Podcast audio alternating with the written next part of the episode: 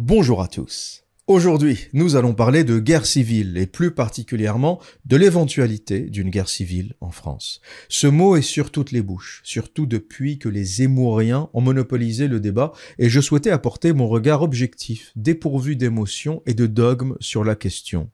Pour commencer, je souhaitais souligner que le débat sérieux, grave et aussi historiquement intéressant de la guerre civile, notamment les guerres civiles américaines et espagnoles dont nous parlerons un peu plus tard, a intégralement été pollué par la droite zémourienne et les identitaires français qui parlent de guerre civile sans en maîtriser les mécanismes et sans comprendre les éléments qui font qu'une nation se déchire pendant des années.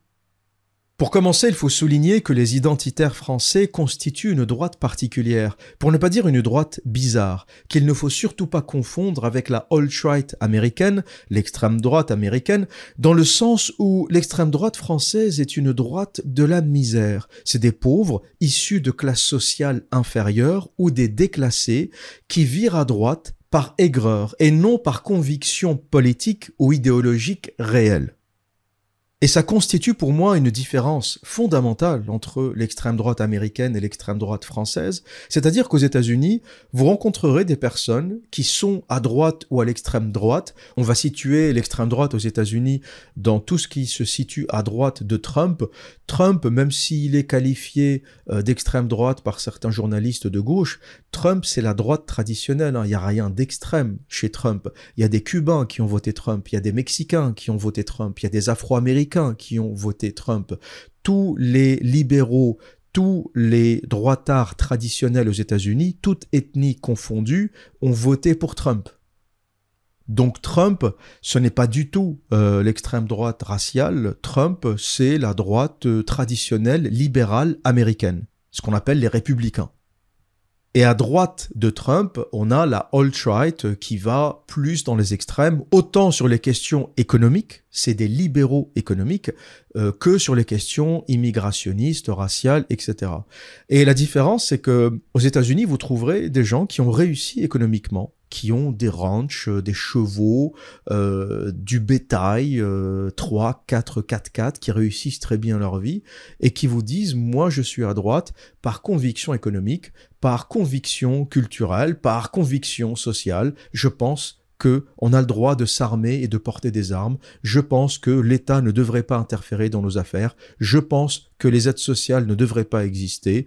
Euh, je pense que on ne devrait pas payer d'impôts. Voilà, on doit payer zéro impôt. Et pour ceux qui disent mais ce n'est pas possible, comment on va fonctionner sans impôt Ben le Texas, c'est un État où il y a zéro impôt sur le revenu. Ça marche très bien. Les rues sont beaucoup plus propres que en Californie, où le taux d'imposition est le plus élevé des États-Unis, euh, les écoles sont meilleures, la sécurité y est meilleure, comme quoi il n'y a pas de corrélation entre le taux d'imposition et la sécurité ou le développement. Et bizarrement, tous les endroits où il n'y a pas d'impôts, où on paye pas beaucoup d'impôts, Singapour, Dubaï, euh, le Texas, ben on vit mieux d'une façon générale que dans les endroits où on paye beaucoup d'impôts. La Suède, Stockholm, c'est en train de devenir une déchetterie.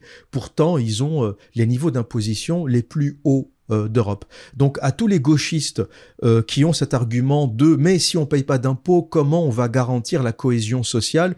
Il n'y a pas de corrélation entre les impôts et la cohésion sociale dans les endroits où on ne paye pas d'impôts, où on paye très peu d'impôts, Hong Kong, Singapour, Dubaï, le Texas et d'autres États américains, l'économie se porte très bien, et par opposition, dans d'autres États où le fardeau fiscal est très élevé, pour ne pas dire insupportable, c'est le bordel. Et les États-Unis, c'est un très bon exemple. Entre la Californie et le Texas, la Californie, le plus haut taux d'imposition des États-Unis, c'est une déchetterie à ciel ouvert. Il y a des sans-abri qui marchent à poil partout, qui chient dans la rue. Il y a des seringues partout, c'est invivable. Et le Texas, bon ben, c'est relativement euh, correct. Hein. Il y a même une forte immigration euh, de Californie vers le Texas et vers la Floride. Texas et Floride qui sont les deux États les plus libéraux des États-Unis. Et aux États-Unis, tu as des acteurs, tu as des gens très riches qui sont à l'extrême droite, comme Charlton Heston, qui est pour euh, le port d'armes. Alors qu'en France, tous les acteurs sont quasiment à gauche. Tout le showbiz est à gauche. Et la particularité de cette droite ou de cette extrême droite française, c'est que c'est beaucoup de gens qui viennent de la gauche ou de l'extrême gauche. Il y a eu un transfert ces dernières années depuis le Parti communiste, depuis euh, le Parti socialiste, vers le Front national, vers les extrêmes, vers euh, le zémourisme. Et preuve en est, une bonne partie, une grande partie des électeurs du Front National ou du Rassemblement National est constituée d'anciens communistes les sinistrés euh, des zones économiques des bassins miniers et industriels du Nord, déçus par la gauche, se sont reportés sur le Front National. Certains l'avouent, certains n'osent pas l'avouer. Des gens comme Alain Soral, par exemple, lui avoue très clairement être passé du Parti communiste au Front National. Pourquoi? Parce qu'il a été déçu par la gauche, parce que la gauche qui s'occupait à l'époque de la cause ouvrière a petit à petit basculé du social vers le sociétal. La gauche euh, s'intéresse maintenant au wokisme, à l'égalitarisme, à l'immigration, à l'antiracisme, alors que ce qu'attendaient les vrais gens de gauche, c'est qu'on traite les questions sociales c'est qu'on traite les inégalités, les abus du capitalisme d'une façon générale et pas sur une base raciale, pas sur une base immigrationniste, qu'on traite simplement les problèmes de manière objective. Et c'est plus du tout ce que fait la gauche. La gauche, c'est devenu touche pas à mon pote, c'est devenu les manifs Black Lives Matters, c'est devenu l'antiracisme à toutes les sauces. Et les gens qui étaient authentiquement de gauche, ben, ne se retrouvaient plus dans ce combat quand tu es un ouvrier du nord de la France, les Black Lives Matter, ça t'intéresse pas. Le wokisme, ça t'intéresse pas. Euh, les questions égalitaires, ça t'intéresse pas. Parce que tu sais que par la pauvreté, ça touche tout le monde pareil. C'est pas une question de couleur. Quelle est la différence entre le blanc pauvre et le noir pauvre? Ou le blanc pauvre et le maghrébin pauvre? C'est quoi la différence? Tout le monde est pauvre. C'est pas une question de race. La pauvreté, c'est la pauvreté. T'es pas plus digne quand t'es un pauvre de telle ou telle couleur. La misère, c'est à peu près la même pour tout le monde. Et le danger de ce qu'a fait la gauche ces dernières années, c'est d'expliquer que la misère n'était pas la même pour tout le monde, qu'il y avait une misère euh, qui était un peu plus dure euh, pour les personnes euh, d'origine extra-européenne et que les blancs fallait pas trop s'intéresser à eux parce que c'était des privilégiés, etc. Et ben t'as tous ces gens qui ont commencé à dire ben non, on n'est pas des privilégiés nous. tous les abandonnés des bassins miniers, des régions désindustrialisées du Nord ont commencé à dire ben non, nous, nous, nous, on, est des pauvres blancs et on veut bien qu'on s'intéresse à nous. Oui, on n'est pas des racisés, comme vous dites. Euh, oui, on n'a pas de couleur de peau. Oui, on n'a pas d'origine. Mais on a besoin quand même qu'on s'occupe de nous. Et voilà comment le Front National récupère ces gens-là. Et c'est pour ça que c'est une extrême droite qui est faible, qui est fragile, parce que c'est pas une extrême droite de la conviction. La majorité euh, des adhérents du Front National sont des communistes. C'est pas des libéraux de droite. Si tu prends n'importe quel électeur du Front National et tu lui dis on y va à droite, tout, libéralisme total, on supprime les aides sociales, la CAF, le RSA, on vire tout ça, on supprime les impôts. Parce que c'est ça le libéralisme. On diminue l'interventionnisme de l'État, on diminue la taille de l'État, on baisse les salaires des administrateurs, euh, on ramène le fonctionnement de l'État à son minimum, c'est ce qu'on appelle le gouvernement limité, je ferai peut-être un sujet sur cette question. C'est un vrai concept, hein, le gouvernement limité. Euh, Hong Kong est un gouvernement limité. Singapour est un gouvernement limité. Euh, la Nouvelle-Zélande euh, fonctionne comme un gouvernement limité ou fonctionnait. Tous les pays libéraux ont un gouvernement limité. La Suisse aujourd'hui est le meilleur exemple du gouvernement limité. C'est-à-dire que le gouvernement se limite à des fonctions régaliennes qui sont claires et n'étale pas euh, son autorité sur tout le monde. C'est ça le gouvernement limité. C'est un gouvernement qui s'occupe de la défense du pays, qui s'occupe des frontières, mais qui ne va pas décider ce que ton fils va étudier à l'école, qui ne va pas décider du programme scolaire. Et ça, il euh, n'y a aucun aucun identitaire qui va accepter ça. Ils veulent tous leur petit RSA, leurs petites aides sociales. C'est, c'est l'ADN de la France. La France n'est pas faite pour un gouvernement limité. Le français moyen veut une grande autorité. C'est pour ça qu'on fantasme Napoléon, on fantasme De Gaulle. Euh, c'est des généraux, quoi. Les deux seules personnes qu'on fantasme. En France, on est passé du roi de France à Napoléon à De Gaulle. Euh, les trois sont des régimes autoritaires, totalitaires, euh, non démocratiques. Donc finalement, le français moyen, c'est pas un Suisse. Il veut pas de démocratie. Il veut une personnalité forte, autoritaire, qui gère tous les aspects de sa vie. Euh, tu le veux, tu le veux pas, tu aimes, tu aimes pas, c'est un autre sujet. Mais ça, c'est l'ADN de la France. On n'est pas des démocrates en fait. On a essayé comme ça euh, de, de s'imaginer une identité démocratique. Mais le français moyen n'est pas un démocrate. Le français moyen, lorsqu'il dort le soir, il rêve de Napoléon. Il rêve d'un empereur, d'une grande figure forte et autoritaire qui gère le pays. Le Suisse ne rêve pas de ça. Le Suisse, Napoléon, ça le fait vomir. Parce que l'autorité centrale qui gère tous les aspects de sa vie, ça ne l'intéresse pas. Le Suisse est un libéral authentique. Et j'ai toujours pensé qu'il y avait des ADN des peuples qui font que le français n'est pas un anglais, euh, n'est pas un suisse, et c'est très bien comme ça. Hein. Les peuples sont différents. Euh, il faut juste le savoir et ne pas être dans l'hypocrisie de fantasmer ce qu'on n'est pas ou de fantasmer ce qu'on veut pas. Le français moyen crie à la démocratie, mais il ne veut pas de démocratie. Il sera heureux le jour où quelqu'un comme De Gaulle prendra le pouvoir, dira à tout le monde de fermer sa gueule et dirigera le pays d'une main de fer faut simplement que ce soit un monarque Voilà, faut que ce soit. C'est un peu la particularité de Napoléon et de De Gaulle, c'est que oui, ils étaient autoritaires, oui, ils ont pris le pays de manière non démocratique. Ce que fait De Gaulle, c'est un quasi coup d'État. Il se fait élire après, mais au début, il dit à tout le monde de fermer sa gueule. Il dit euh, au euh, régime de Vichy d'aller se faire enculer. Il se barre en Angleterre et il leur dit je vais vous niquer la gueule. À chaque fois, tous les soirs, je caricature, hein, mais j'aime bien le faire.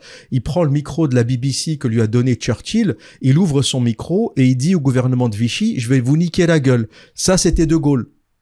Vous êtes des petites salopes, vous avez vendu votre cul aux Allemands, je vais revenir et je vais vous niquer la gueule. Ça, c'est De Gaulle. Et la France a toujours fonctionné comme ça. Des individus éclairés qui arrivent comme ça avec un panache extraordinaire, qui demandent l'avis de personne, qui déglinguent tout le monde et qui font marcher le pays euh, comme il faut, quoi. Et la France a besoin d'un roi, d'un monarque, d'un dictateur. Depuis qu'on est démocrate, on fait du bricolage. Depuis qu'on vote, on fait de la merde. Donc euh, mettez-nous un Napoléon euh, qu'on n'en parle plus. Et je disais qu'une personne comme Alain Soral a au moins eu l'honnêteté de dire oui, j'étais un communiste, j'ai été déçu, j'ai basculé au Front National, et d'ailleurs c'est lui qui a apporté la fibre sociale au Front National. Euh, le Front National de Jean-Marie Le Pen, c'était un vrai Front National libéral. Il y avait l'idée de réduire les aides de l'État, de réduire les impôts, de favoriser l'entrepreneuriat chose que n'a pas du tout suivi Marine Le Pen. Marine Le Pen, c'est devenu ce qu'on appelle du national-socialisme, droite des valeurs, gauche du travail. C'est ce qu'a apporté Alain Soral au Front National. Et le Front National, ou le Rassemblement National, euh, comme ça s'appelle aujourd'hui, n'est pas du tout à droite économiquement. Le programme de Marine Le Pen et le programme de Mélenchon, économiquement, sont identiques on va aider les gens, on va aider les ouvriers, les petites gens, machin, etc. C'est, le même délire. Ils sont juste pas d'accord sur la question migratoire. Mais tu supprimes la question migratoire. L'extrême gauche est pour l'immigration, la créolisation, l'extrême droite est contre, mais tu supprimes cette question. Tu superposes les programmes économiques, c'est les mêmes. Mélenchon, Le Pen, même combat. Vous allez payer des impôts jusqu'à ce que mort s'en suive. Extrême droite comme extrême gauche vont vous saigner. Et c'est la raison pour laquelle il ne faut surtout pas comparer l'extrême droite française avec le UKIP britannique, par exemple, qui lui aussi est euh, focus, concentré sur les questions économiques. Le UKIP, euh, son rôle principal, sa tâche, c'était le Brexit. C'est de sortir le Royaume-Uni de l'emprise de l'Union européenne pour que ça puisse redevenir un vrai pays libéral. L'idée du Brexit, à la base, c'était de se débarrasser de la bureaucratie de Bruxelles. Après, il y a tout un débat sur euh, est-ce que c'est bien, est-ce que c'est pas bien. Ça, c'est un autre sujet et il faudra beaucoup plus de temps pour en décider. Aujourd'hui, il y a des gens qui voient euh, euh, le Royaume-Uni un peu galérer et tout le monde dit regardez, regardez le Brexit, le Brexit. non, il y a la crise énergétique, il y a la guerre en Ukraine, il y a plein d'autres choses qui font que le Royaume-Uni vit la crise économique qu'il vit actuellement. Mais laissons un peu de temps et on verra dans dix ans si le Royaume-Uni a fait le bon choix. Moi, je pense que oui. Un pays c'est une monnaie et des frontières. Le problème de l'Union européenne, c'est que la France n'a ni monnaie ni frontières. Donc euh, on ne sait pas trop ce que c'est. Et pareil pour l'extrême droite américaine, c'est une extrême droite des idées. Quand Charlton Heston dit je suis d'extrême droite, je suis pour le port d'armes, euh, c'est pas quelqu'un qui a basculé euh, de l'extrême gauche à l'extrême droite, c'est un convaincu. C'est une démarche intellectuelle. Alors que la majorité euh, des droitards ou des droitardés ou de l'extrême droite ou du milieu identitaire français, c'est que des individus dans la dèche, c'est que des galériens qui n'ont pas un rond et qui ont à la base un logiciel de gauchias. Tu prends quelqu'un comme Papacito, Papacito descend euh, d'une famille euh, de gauchistes. Alors j'ai rien contre lui, Papacito, hein. c'est peut-être le moins mauvais de tous les droitards. Il a au moins le mérite euh, de me faire rire un peu. Vraiment, c'est pas c'est pas le pire, Papacito, et c'est peut-être un peu le plus fin ou le plus subtil sur les questions raciales, etc. Il est pas trop pour le débat au sujet de la race parce que lui personnellement est ouvert à ça. Hein. Sa compagne ou son ex-compagne était d'origine congolaise, donc il est pas du tout sur le terrain de la race, lui était sur le terrain des idées euh, de droite.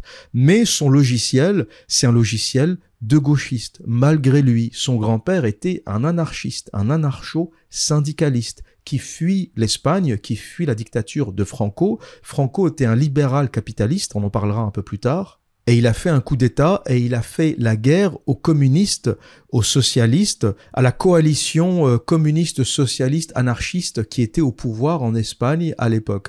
Et Papacito, il a ce logiciel, hein, la reproduction sociale, c'est une réalité.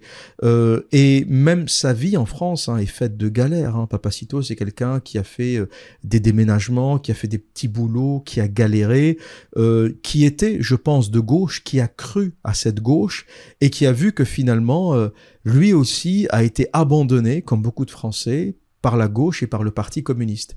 Et il fait ensuite sa transition vers la droite.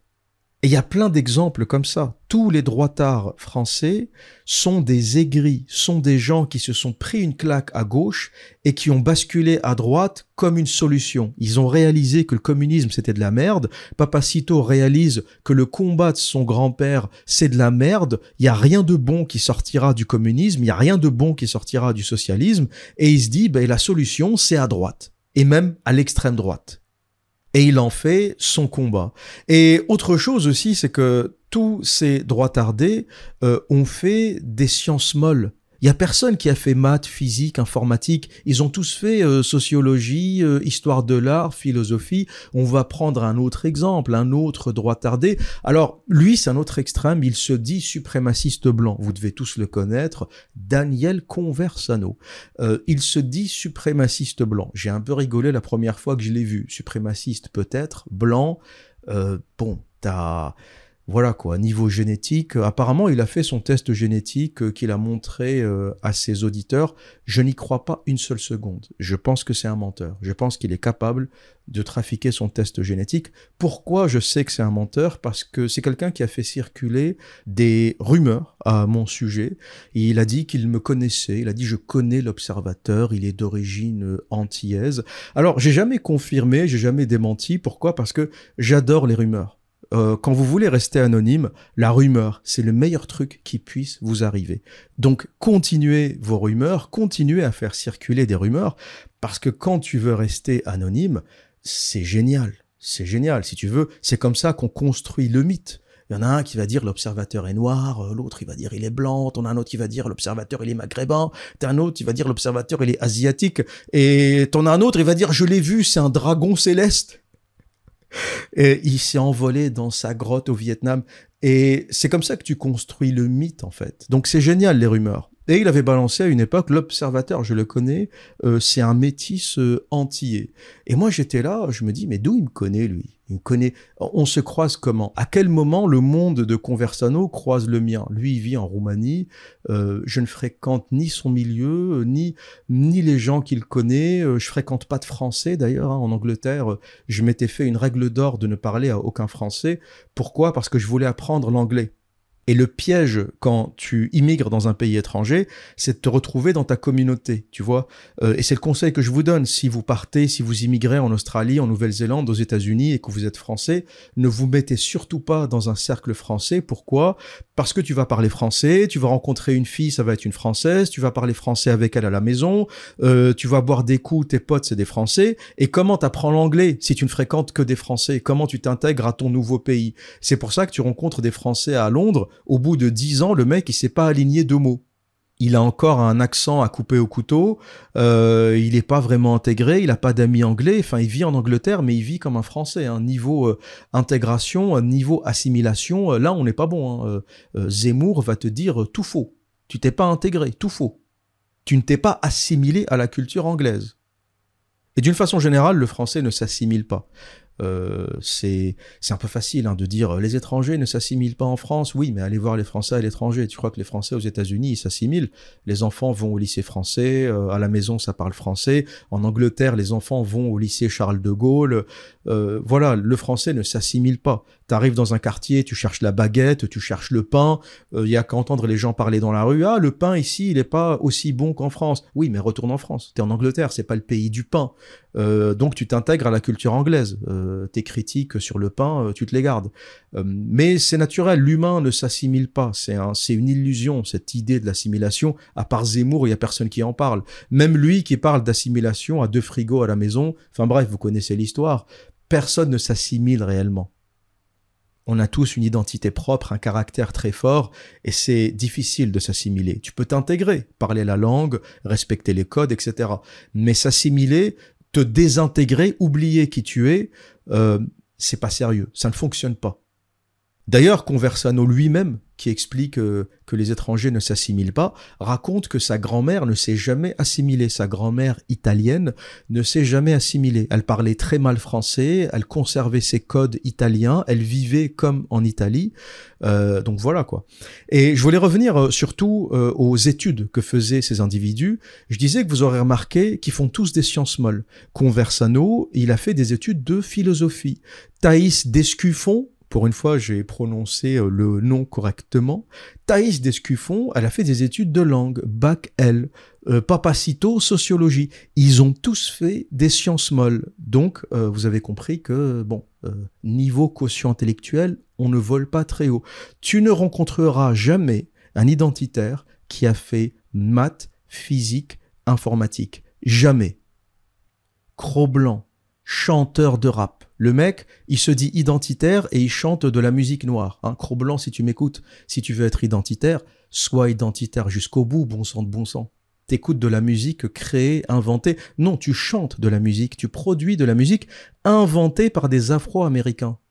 Donc t'es pas identitaire. C'est toujours de la petite gauchiasse qui croyait euh, au multiculturalisme, qui déchante et qui vire à l'extrême droite. Et je ne suis pas surpris que tous ces identitaires qui parlent de guerre civile ne maîtrisent pas et ne comprennent pas les mécanismes de la guerre civile, même s'ils devraient, quelqu'un comme Papacito, de par l'histoire de sa famille, devrait connaître par cœur, devrait carrément écrire une thèse sur la guerre civile, sa famille qui a vécu la guerre civile espagnole, et il devrait savoir ce qui génère la guerre civile. Mais comme je vous l'ai dit, tout ça est très très bas de plafond. C'est euh, études de sociologie, études d'histoire de l'art, études de philosophie, études de langue. Il y en a aucun qui a fait de la science dure. Et je vais vous raconter une anecdote. J'ouvre une petite parenthèse. C'est mon prof de maths. J'ai jamais oublié ça. Je me souviens, euh, on rigolait, on discutait avec lui et on rigolait, on se moquait des littéraires, on se moquait des bacs L. Euh, parce qu'ils étaient mauvais en mathématiques. Et il nous avait dit un truc, j'ai enregistré ça, je ne l'ai jamais oublié. Il nous a dit ne vous moquez pas trop, parce que ces gens-là seront vos dirigeants. Les bacs littéraires, histoire, philosophie, tous ces gens-là, ben, ils vont faire de la politique et c'est eux qui vont prendre les décisions. Et j'ai toujours pensé depuis ce jour que le drame de nos sociétés, c'était que les gens instruits ne faisaient pas de politique. Les gens qui font des maths, de la physique, du génie civil, ponts et chaussées, les mines, de l'informatique, des mathématiques appliquées, tous ces gens-là sont tellement passionnés par ce qu'ils font que ils ne s'intéressent pas à la politique. Ils sont à fond dans la vie. Ils construisent le monde. C'est eux qui construisent le monde. Et tu te retrouves à côté avec tous les débiles, les opportunistes, qui ont fait euh, des, études de, de branleurs. Ben, comme ils n'ont pas d'opportunité, ils font de la politique. Et voilà comment quelqu'un comme Conversano, Daniel Conversano, euh, se lance dans la politique. Hein. Son combat est un combat politique, mais voilà, il a fait des études de philosophie. Euh, bon, euh, qu'est-ce que tu veux qu'il en sorte, quoi hein? Philosophie, tu peux remplacer ça, tu peux substituer ça par chômage. et toujours aussi la même incohérence que j'avais citée, c'est-à-dire que c'est quelqu'un qui se dit suprémaciste blanc, mais il a été stagiaire chez Dieudonné. Ce qu'il faut savoir au sujet de Conversano, c'est qu'il y a eu toute une époque où il a été à gauche, où il a été gauchiste, où il a essayé euh, de faire sa place dans le showbiz par tous les moyens d'ailleurs. Il faisait des petites vidéos pour se faire connaître. Une vidéo qui circule toujours d'ailleurs, je vous la mettrai en description de ce podcast, hein, je vous mettrai le lien, où il se filme avec un masque en train de danser. Je pense que c'était une prestation artistique. Puis à un moment, euh, à un moment assez surprenant, il baisse son pantalon, on voit ses fesses et il tapote sur ses fesses. Bon, ça vaut ce que ça vaut, mais apparemment c'est de l'art. Euh, et il y a aussi une autre vidéo qui circule. Alors, je sais pas si c'était une autre prestation artistique artistique, si c'était une parodie ou si c'était sérieux. Euh, il explique que l'un de ses fantasmes, c'est de prendre en bouche le phallus d'un obèse. Euh, bon, je vous laisse juger par vous-même. Hein. Je vous mettrai aussi le lien en description de euh, ce podcast. Et mm, à l'époque, c'était des tentatives comme ça pour se faire un peu connaître euh, dans le showbiz.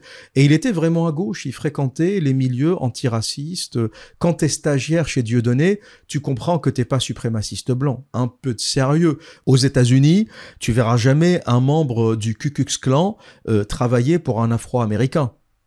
Tu peux être d'accord ou pas, mais ils ont au moins la cohérence d'aller au bout de leurs idées. En France, tu as un suprémaciste blanc euh, qui fait stagiaire euh, chez Dieudonné. Bon, Dieudonné, euh, moi j'adore, hein. pour moi c'est l'un des meilleurs humoristes de France. et à la base, c'est un métis de père camerounais et de mère bretonne. Et quand tu es suprémaciste blanc, bon, je suis désolé, Conversano, tu fais pas stagiaire chez Dieudonné, c'est pas, c'est pas cohérent. Et ça, c'est quelque chose de très important à comprendre si vous voulez comprendre les identitaires français c'est des gens qui parlent du point de vue de la misère. C'est important de savoir d'où tu parles, d'où tu viens pour comprendre comment tu réfléchis. Il ne faut surtout pas confondre les suprémacistes blancs ou pseudo-suprémacistes blancs, parce que vous aurez compris que tout ça c'est bidon, c'est juste pour faire un peu de YouTube money, mais il n'y a pas de fondement derrière. Euh, il est euh, issu d'une famille d'immigrés italiens, sa grand-mère était pauvre, ses parents sont pauvres, lui est pauvre, ses enfants seront pauvres, et Conversano devrait vraiment s'intéresser à la question de la reproduction sociale. Euh, c'est ça la vraie question en France. Et lui, son discours, c'est c'est à cause des immigrés qu'on souffre. Euh, non, ta grand-mère était pauvre, c'est pas à cause des immigrés. Tes parents étaient pauvres, c'est pas à cause des immigrés. Toi, t'es pauvre parce que tu as fait philosophie. Si tu avais fait mathématiques, si tu avais fait informatique, si tu étais chef de projet sur Python, ben tu gratterais 150 000 balles par an. Tu serais pas là à faire euh, le guignol sur YouTube. C'est à cause de l'immigration que tu as fait philosophie c'est à cause de l'immigration que t'as pas le quotient intellectuel suffisant pour faire maths appliquées, pour être quant en mathématiques et finir euh, dans une banque? Non, c'est à cause de toi. Parce que reproduction sociale, parce que tu es issu d'une famille de pauvres et es destiné à être pauvre, et tes enfants aussi. T'as emmené ta famille en Roumanie, qu'est-ce qui va en sortir? Qu'est-ce qui va en sortir? Tes enfants vont aller à l'école roumaine. Qu'est-ce qui va en sortir? Daniel Conversano, mythomane. Oui, en fait, il y a deux personnes qui savent que tu es un mythomane. Il y a toi et il y a moi. Et je te garantis que si un jour je sors de l'anonymat, on va rigoler. Tu sais très bien que tu ne me connais pas, que tu ne me connaîtras jamais. Il y a très peu de chances que nos chemins se croisent. Hein. La reproduction sociale, c'est une réalité. Ton monde ne croisera jamais le mien. On n'est pas du même niveau social, on n'est pas de la même classe. Il n'y a qu'Internet qui nous permet en fait de nous rencontrer, de nous chamailler de nous jeter des petits cailloux comme des singes. Ce que je fais là avec toi, c'est faire le singe. Je te jette des petits cailloux, mais ça devrait pas être de mon niveau. Je devrais pas faire ça. Mais bon, il y a Internet, je peux pas. Il y a la tentation d'Internet. C'est le singe en moi qui parle et je ne peux pas m'empêcher de te jeter des petits cailloux. C'est comme ça. Mais la vraie critique que tu devrais faire à l'échelle de ta famille, c'est pourquoi ta grand-mère qui était pauvre a donné des enfants pauvres, a donné un petit-fils pauvre, toi, et pourquoi toi aussi tu vas donner des enfants pauvres? Pourquoi en France on n'a pas le schéma de l'immigration italienne américaine? Pourquoi quand un Italien débarque aux États-Unis, son fils devient Al Pacino, Robert De Niro, Sylvester Stallone. Pourquoi quand le fils d'un policier autrichien euh, d'une classe euh, sociale moyenne, voire modeste, qui débarque aux États-Unis, ça devient Arnold Schwarzenegger. Pourquoi un Belge de conditions sociales aussi très moyennes, pour ne pas dire euh, d'un milieu défavorisé, débarque aux États-Unis, ça donne Jean-Claude Van Damme. Pourquoi les États-Unis a la capacité de permettre à certains individus de s'extraire de leur classe sociale, pas tous, mais à ceux qui le veulent, et pourquoi la France ne le permet pas. Je vais te donner un très bon exemple. Tu es dans un pays blanc, la Roumanie. Il n'y a pas d'immigration en Roumanie. Bon, il y a deux, trois gitans, mais c'est pas la fin du monde. Tu crois que tu vas réussir là-bas parce qu'il n'y a que des blancs? Conversano, entre moi et toi. Tu crois que tu vas réussir en Roumanie? Et mon pronostic, c'est que tous ces gens, tous ces identitaires, vont disparaître. Voilà, c'est un phénomène de mode. Ils commencent déjà à disparaître dans quelques années, on n'en parlera pas. Pourquoi? Parce qu'il n'y a pas de conviction derrière, il n'y a pas de panache. C'est que de la petite gauchiasse en échec qui bascule vers l'extrême droite. C'est que ça. Comment tu passes de stagiaire chez un Camerounais à suprémaciste blanc? Explique-moi dans quel monde dans quel monde ça arrive? Il y a qu'en France que ça arrive. Pourquoi? Parce que la France, c'est pas le pays du suprémacisme blanc. On n'est pas comme ça t'essayes de faire l'allemand, t'essayes de faire euh, l'italien du Nord, toi, italien du Sud, mais c'est pas la France. On n'a jamais eu de fascisme, on n'a jamais eu de nazisme. C'est pas notre logiciel. Alors arrête d'essayer d'importer des choses qui ne sont pas de chez nous. C'est pour ça que ça marche pas ce que tu fais. À part euh, des simps, à part euh, des, gamins qui souffrent et qui vivent la misère sexuelle, il y a personne qui t'écoute. Et si vous me dites, mais non, l'observateur, ceux qui suivent Conversano, c'est pas des simps, bah, il y a une personne qui a prouvé que tous les identitaires étaient des simps qui galéraient avec les meufs, ben c'est Thaïs Descuffon. Thaïs a fait quoi? Elle a eu le mérite de faire un truc incroyable. Hein. Franchement, je lui tire mon chapeau et je vais vous dire pourquoi. Thaïs a dit, le milieu identitaire, c'est que des pauvres. Elle a réalisé ça, elle a traîné avec euh, les gars de génération identitaire, elle a vu que c'était des pauvres, elle a vu qu'ils n'avaient pas un rond, elle a dû voir aussi qu'ils essayaient tous euh, de gratter un petit cul, et elle s'est dit, euh, chez ces gens-là, ben je vais pas gagner de thunes.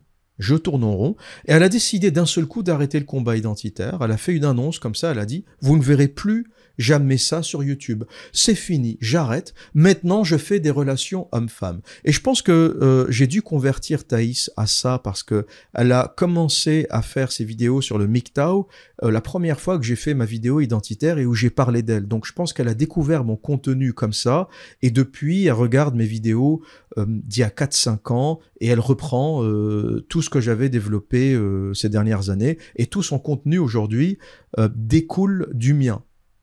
Voilà, ça faut le savoir. Je suis le maître à penser de Thaïs Descuffon, et c'est très bien, on va dire que j'ai sauvé quelqu'un, je l'ai sorti du milieu identitaire, je l'ai sorti de ce milieu de pouilleux.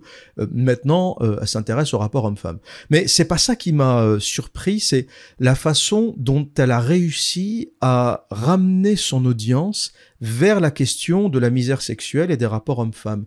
Moi, je me suis dit, si c'est de vrais identitaires, s'ils sont là pour le combat nationaliste, s'ils sont là pour le combat patriote, ben, si elles changent de thématique, ils vont se barrer. Mais c'est pas du tout ça qui s'est passé. Ils sont tous restés. Les mêmes qui étaient en mode combat identitaire, la France éternelle, la France blanche, etc. C'est devenu des simps en bas de ces vidéos qui euh, lui écrivent Ah Thaïs, t'es trop belle. Ah Thaïs, comment on fait pour te parler? Du coup, elle a tellement été sollicitée euh, que je crois qu'elle a proposé un truc, un tarif 250 euh, balles pour lui parler ou pour prendre un café avec elle. Voilà euh, en substance ce qu'est l'identitaire. Et pourquoi je vous raconte tout ça? Parce que vous allez me dire, l'observateur, nous on attend que tu nous parles de la guerre civile. Ça fait une demi-heure bientôt que tu nous parles des identitaires. Ben, euh, j'étais obligé de commencer par ça. Pourquoi? Parce que c'est eux qui ont ramené la question de la guerre civile. C'est eux qui ont commencé à en parler. C'est les Zémouriens et les identitaires. Et il était important que je vous dise, qui sont les identitaires Parce qu'on parle d'eux, mais on ne les identifie jamais. Donc un, c'est d'anciens gauchistes qui viennent de familles de gauchistes qui ont un logiciel communiste, que ce soit Papacito, même si c'est pas le pire, euh, et même si euh, c'est celui qui est le moins sur les questions euh, d'ethnie, etc. mais il est quand même identifié d'extrême droite et il vient d'un milieu communiste anarchiste, que ce soit Conversano, pareil, stagiaire chez Dieudonné qui devient suprémaciste.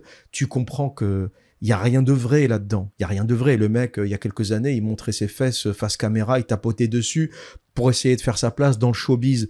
Donc le, milieu identitaire pour lui, c'est un business. Il y a rien de, il y a rien de vrai là-dedans.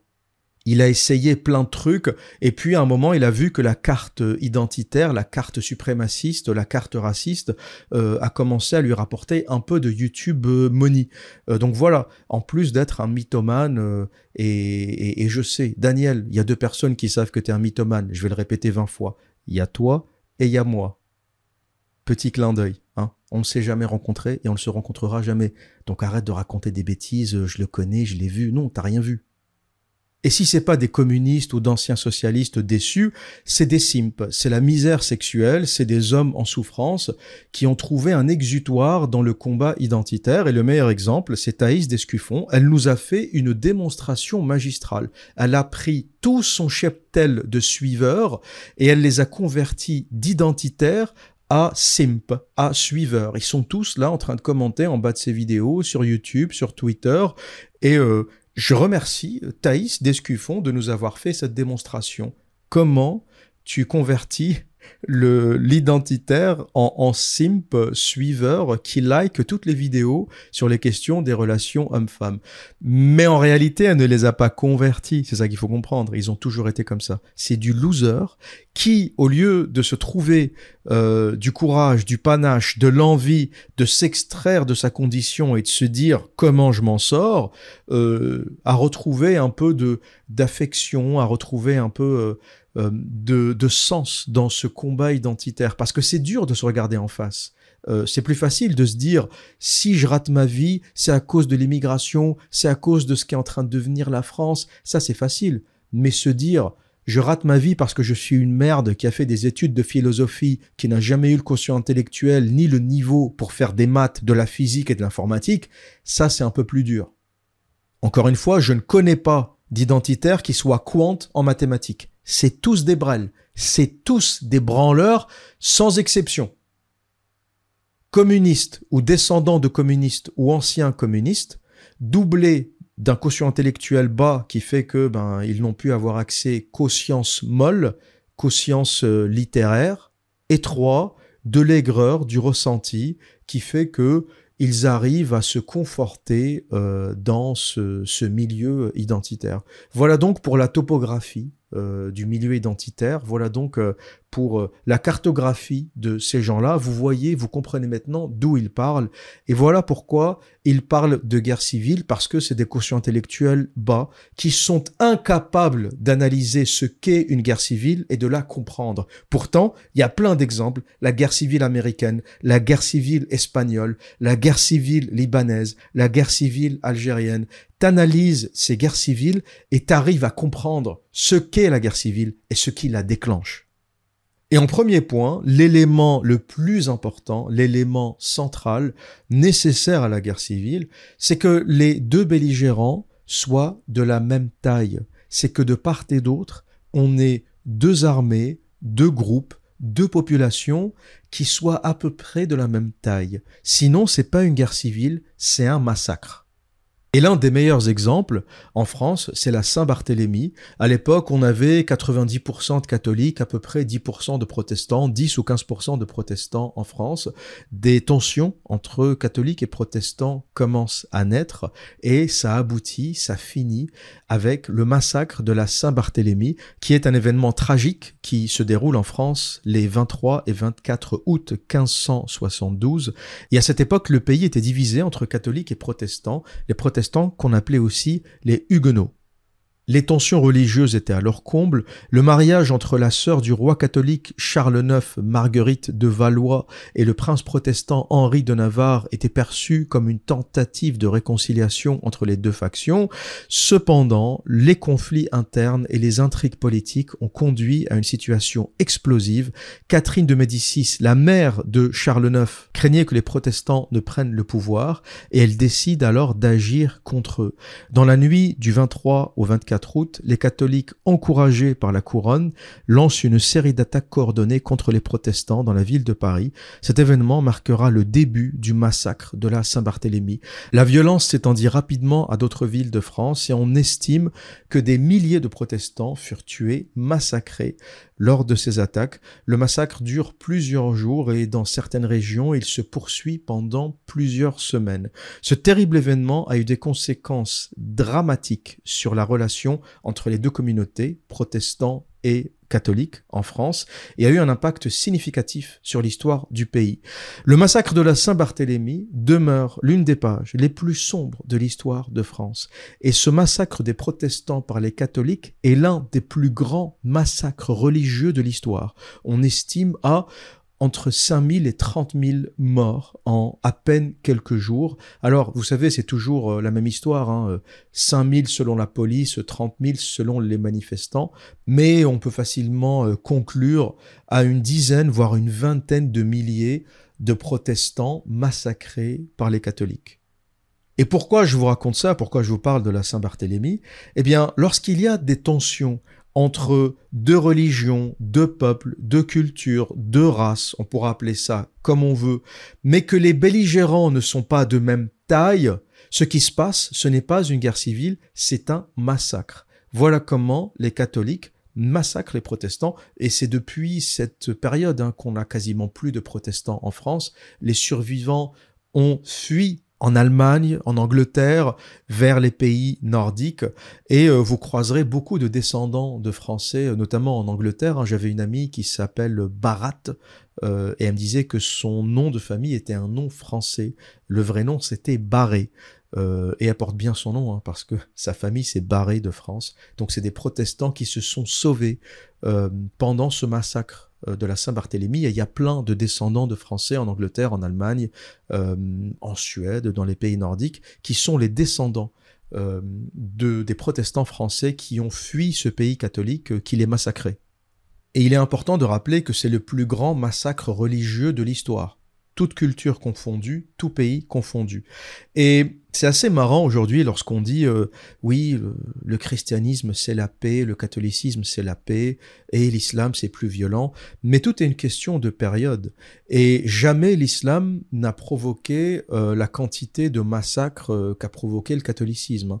pour vous donner des chiffres, le terrorisme en France a fait 271 morts en 10 ans. C'est-à-dire que depuis 2012, si on compte toutes les attaques terroristes, il y a eu 271 morts et 1200 blessés. C'est un chiffre de la DGSI. Je n'invente rien.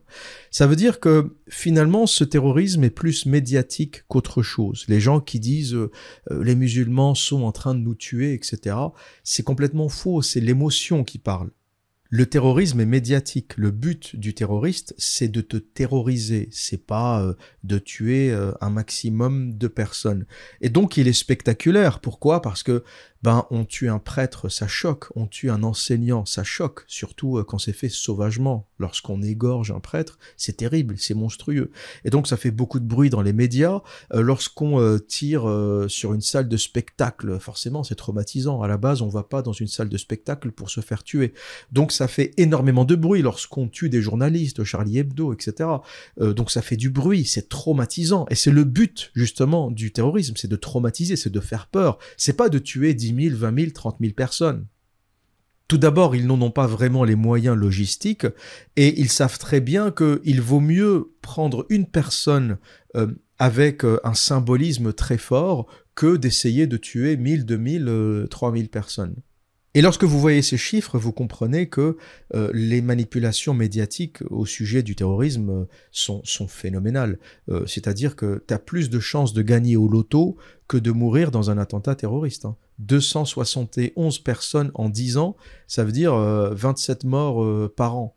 tu as plus de chances de mourir de n'importe quoi d'autre, tu as plus de chances de mourir d'une électrocution que de mourir tué par un, par un islamiste. Et j'ai été assez surpris quand j'ai vu ce chiffre, parce que moi, comme tout le monde, euh, je me suis dit, je sais pas, euh, il y a peut-être eu 2000 morts du terrorisme en France euh, en 10 ans, peut-être 3000, 4000. Quand j'ai vu 271, ça m'a surpris et j'ai réalisé en fait, en effet, il y a eu très peu d'attentats mais ils ont tous été spectaculaires, donc ils ont fait beaucoup de bruit. Et la réalité du terrorisme islamique, c'est qu'il tue dans les pays musulmans. Euh, si vous regardez les chiffres en Irak, en Syrie, euh, oui, là, en Libye, oui, là, ça tue euh, beaucoup. mais chez nous, c'est anecdotique. Encore une fois, achète-toi un ticket de loto, t'as plus de chances de gagner que de te faire tuer par un terroriste. t'as plus de chances de te péter la gueule en essayant de changer ton ampoule que de mourir dans un attentat.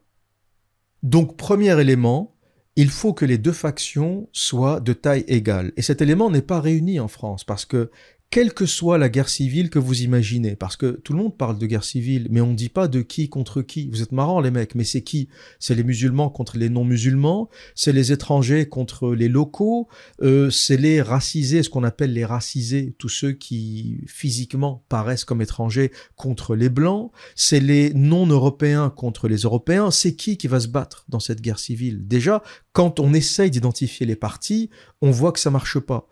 Et même si on prend le parti pris de dire euh, bon l'observateur, euh, euh, tu sais très bien de qui on parle, ça sera les musulmans contre les non-musulmans. Mais qui vous dit que les musulmans ont envie de, s'unir dans une armée? Qui vous dit que les musulmans de Marseille les musulmans de Paris ont envie de se battre ensemble, que les musulmans sénégalais, algériens, marocains ont envie de se battre ensemble, c'est pas certain. Et ça n'arrivera même probablement jamais. Il n'y a pas d'union entre les musulmans, c'est fictif, ça n'existe pas. Dans les banlieues, on a vu euh, des musulmans tchétchènes se foutre sur la gueule avec des musulmans maghrébins. Il n'y a pas d'unité musulmane.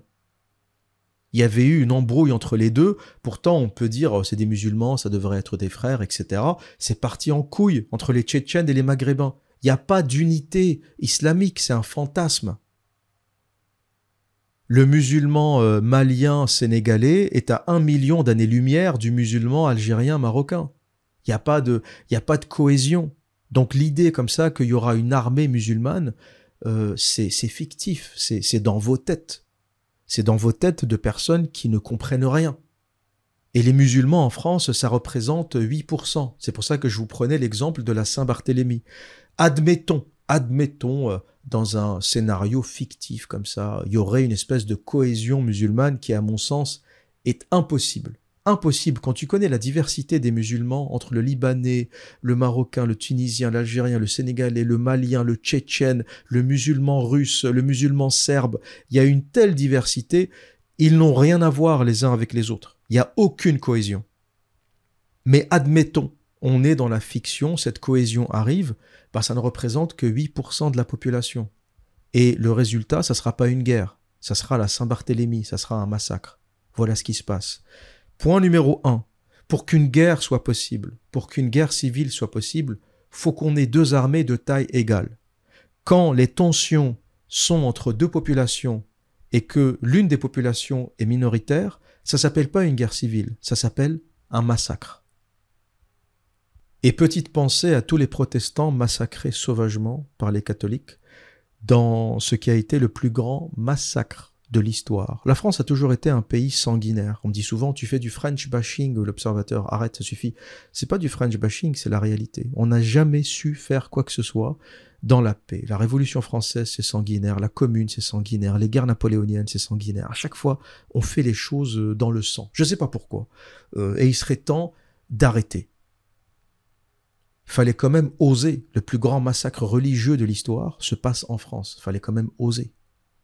En point numéro 2, j'en ai déjà parlé dans le point numéro 1, mais je vais le rappeler, identifier les partis, qui se bat contre qui, et on remarque que dès qu'on essaye d'identifier les partis, ben on n'y arrive pas, c'est qui? C'est les étrangers contre les Français? Mais c'est quoi les étrangers? 25% des Français ont une origine étrangère. Donc c'est quoi les étrangers? Et les métis dans tout ça? Le métis qui a une mère euh, bretonne et un père camerounais ou un père sénégalais, il va faire quoi? Il va se battre avec les blancs, avec les noirs ou avec les non-blancs? Quand on commence ou dès qu'on essaye d'identifier les partis, on réalise qu'on n'y arrive pas. Parce que étranger en France, ça veut rien dire on est quasiment 25-30% euh, de la population à avoir une origine italienne, portugaise, espagnole, euh, extra-européenne, russe, euh, ukrainienne, serbe, enfin il y a de tout en France, c'est incroyable. Donc déjà étrangers contre locaux ou étrangers contre indigènes. Les indigènes, c'est les gens qui habitent leur pays. Euh, au fil du temps, indigène a commencé à prendre euh, un sens péjoratif, mais ça n'a rien de péjoratif. Hein. Les indigènes, c'est les gens qui habitent leur propre pays. Euh, mais en France, il y a pratiquement, c'est un carrefour la France. Donc les Gaulois, combien sont capables de retracer leur origine et de s'identifier comme Gaulois purs? Il y en a peut-être, mais c'est assez rare. Et pas dans les grandes villes. Peut-être que un peu plus loin dans les campagnes, mais dans les grandes villes, c'est extrêmement dur. Et même parmi les Français dits euh, de souche, ben beaucoup ne s'identifient pas comme Français. T'as plein de Corses qui te disent moi je suis pas Français, je suis Corse. Il euh, y a des Bretons qui te disent moi je suis pas, j'appartiens pas à ce monde. J'avais un ami en école d'architecture à Rouen qui était euh, breton, qui n'avait pas réussi à s'inscrire à l'école d'architecture de Rennes et qui était donc venu à l'école d'architecture de Rouen et il me disait toujours moi je suis breton, moi j'ai rien à voir avec avec ces gens-là. Et ces gens-là c'était la France quoi. Il me dit j'ai rien à voir avec les Français, je suis un breton. C'est pour vous dire à quel point l'identité française est, complexe. Et le risque de guerre civile, pour moi, le vrai risque qu'a connu la France, c'est un peu moins le cas aujourd'hui. Le vrai risque, c'était le risque indépendantiste. Ça, c'était un vrai risque. Pourquoi? Parce que la Corse, il y a une cohésion. Il y a une identité corse, il y a une langue corse. Donc une guerre de la Corse contre l'État français, ça, c'est pas une utopie, c'est une possibilité et ça a été une possibilité à une certaine période de notre histoire. La Bretagne avait de vrais risques indépendantistes. C'est moins le cas aujourd'hui, mais à l'époque, la Bretagne, c'était une identité forte, c'était une langue, c'était une culture, c'était même une génétique, et le risque indépendantiste breton était réel. Et là, pour le coup, l'indépendantisme est beaucoup, beaucoup plus dangereux et représente beaucoup plus des euh, causes de guerre civile que euh, l'immigrationnisme ou euh, les religions. Un peu comme en Espagne d'ailleurs. Hein. L'Espagne a déjà une histoire de guerre civile et très récemment, on est passé pas très loin d'un conflit majeur quand la Catalogne euh, a voulu déclarer son indépendance, où certains partis catalans euh, ont commencé euh, à parler d'indépendance et de rejoindre ensuite l'Union européenne, l'armée espagnole a clairement dit si vous allez au bout, si vous allez au bout de votre déclaration d'indépendance, l'armée sortira des casernes. Et là, tu as compris le potentiel explosif. L'armée contre la Catalogne, l'armée espagnole contre la Catalogne, tu comprends qu'on est dans un vrai scénario de guerre civile.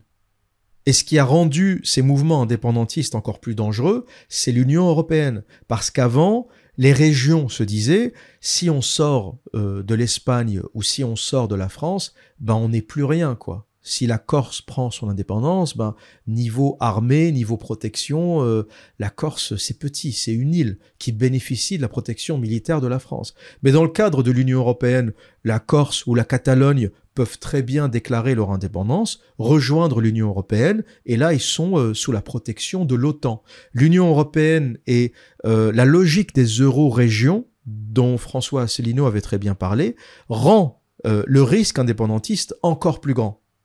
Donc à tous les identitaires qui m'écoutent, à tous les petits débiles identitaires qui m'écoutent, les quotients intellectuels de 75 qui n'arrivent pas à aligner euh, deux raisonnements logiques ensemble et qui sont au passage européistes, hein. Conversano il est européiste, il adore l'Union européenne. En fait, Conversano il est pro tout, pro vaccin, pro c'est il y a à boire et à manger, hein. tu lui donnes il bouffe. À part le racialisme, il y a rien d'autre, il y a rien qui traverse son cerveau. D'ailleurs, c'est intéressant, il commence ses vidéos par Bonjour à tous les Européens ou Salutations à tous les Européens. Il parle aux Européens comme s'il y a toute l'Europe qui l'écoutait. Il y a que les francophones qui t'écoutent, euh, Conversano. Pourquoi tu dis euh, bonjour à tous les Européens? Tu crois qu'il y a des Roumains qui t'écoutent? Il y a que les gens qui parlent français qui t'écoutent. C'est pour vous montrer à quel point le type euh, a un problème avec sa propre identité. Pourquoi tu t'adresses aux Européens? Tu crois qu'il y a des Allemands, des Danois qui t'écoutent? Il y a que des francophones qui t'écoutent. Donc si tu as peur de dire euh, bonjour à tous les Français, si c'est un mot qui te dérange, hein, si le mot France te dérange, ben à ce moment-là, dis bonjour à tous les francophones, ou salutations à tous les francophones, parce qu'il n'y a que des francophones qui t'écoutent. On est dans l'incohérence la plus totale, mais je le dirai jamais assez. La réalité, c'est que on est chez des boutiquiers, on n'est pas chez des gens convaincus. Voilà, il a tout essayé et euh, le, le, business identitaire a fonctionné. Et puis voilà, c'est comme ça qu'il fait sa YouTube Money. Et je pense que il n'y a pas besoin d'en dire plus. J'imagine que tout le monde a déjà compris. Vous êtes tous, euh, vous n'êtes pas dupes. Vous êtes tous suffisamment intelligents pour comprendre euh, comment ce personnage en arrive là. Et pour reprendre le fil de ce que je disais, en troisième point, ce qu'il faut comprendre avec les guerres civiles, c'est qu'elles sont idéologiques. Elles ne sont jamais raciales. Elles sont toujours idéologique.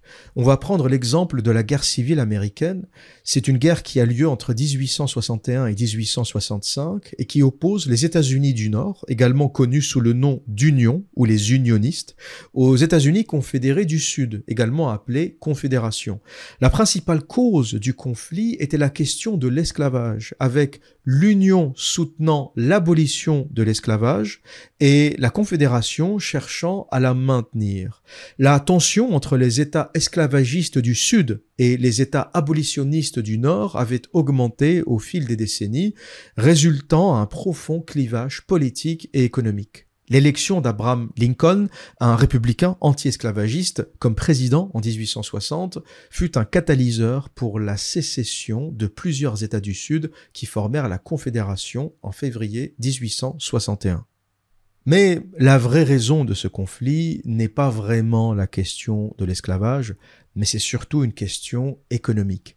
Alors que l'économie du Nord était de plus en plus industrialisée, l'économie du Sud reposait en grande partie sur l'agriculture, en particulier sur l'agriculture du coton, qui dépendait du travail des esclaves. Cependant, l'esclavage devenait de moins en moins efficace économiquement, et certains dirigeants du Nord pensaient que son abolition pourrait stimuler l'industrie du Sud.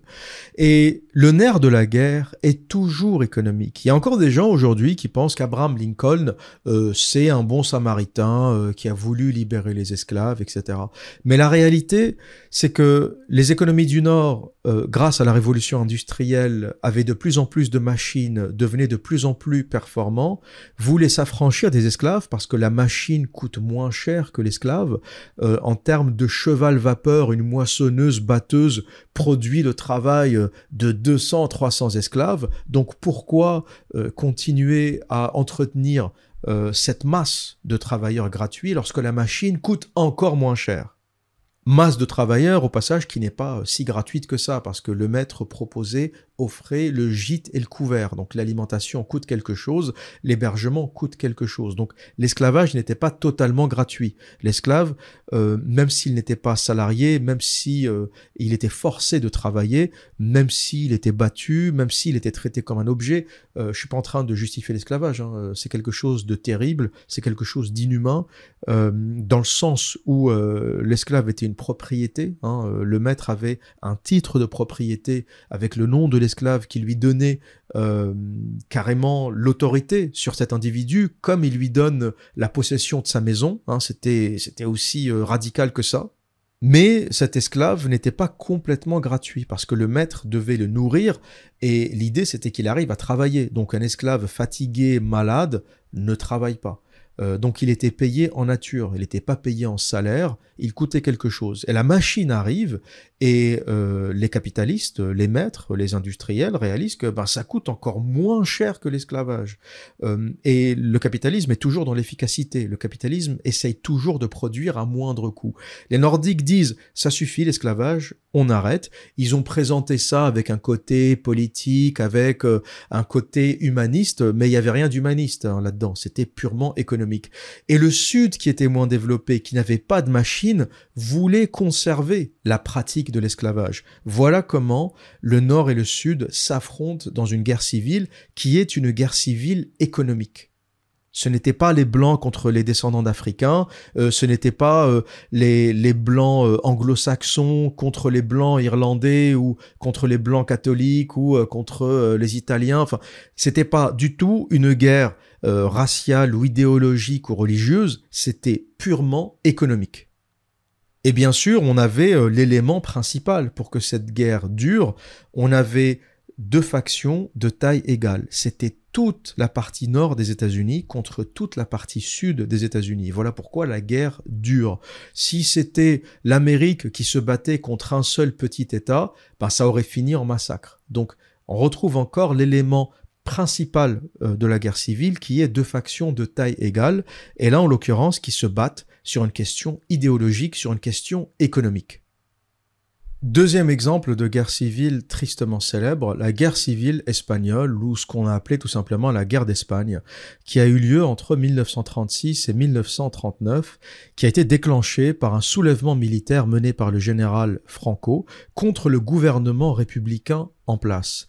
Les causes profondes de la guerre incluaient des tensions politiques, économiques sociale et régionale, ainsi que des luttes de pouvoir entre différentes factions espagnoles. Le conflit s'est rapidement polarisé avec les républicains qui représentaient une coalition de forces de gauche, de socialistes, de communistes et d'anarchistes contre les nationalistes de Franco, composés de conservateurs, de monarchistes et de fascistes. Et ça, c'est le point essentiel à comprendre au sujet de la guerre d'Espagne. C'est pas une guerre raciale, c'est pas une guerre religieuse, c'est pas une guerre ethnique, c'est une guerre idéologique entre les communistes anarchistes au pouvoir, euh, et euh, les capitalistes, les libéraux de Franco. Et l'intervention étrangère a également joué un rôle majeur. Les puissances fascistes comme l'Allemagne nazie et l'Italie ont soutenu Franco avec des troupes et du matériel militaire, tandis que l'Union soviétique et les brigades internationales ont aidé les républicains.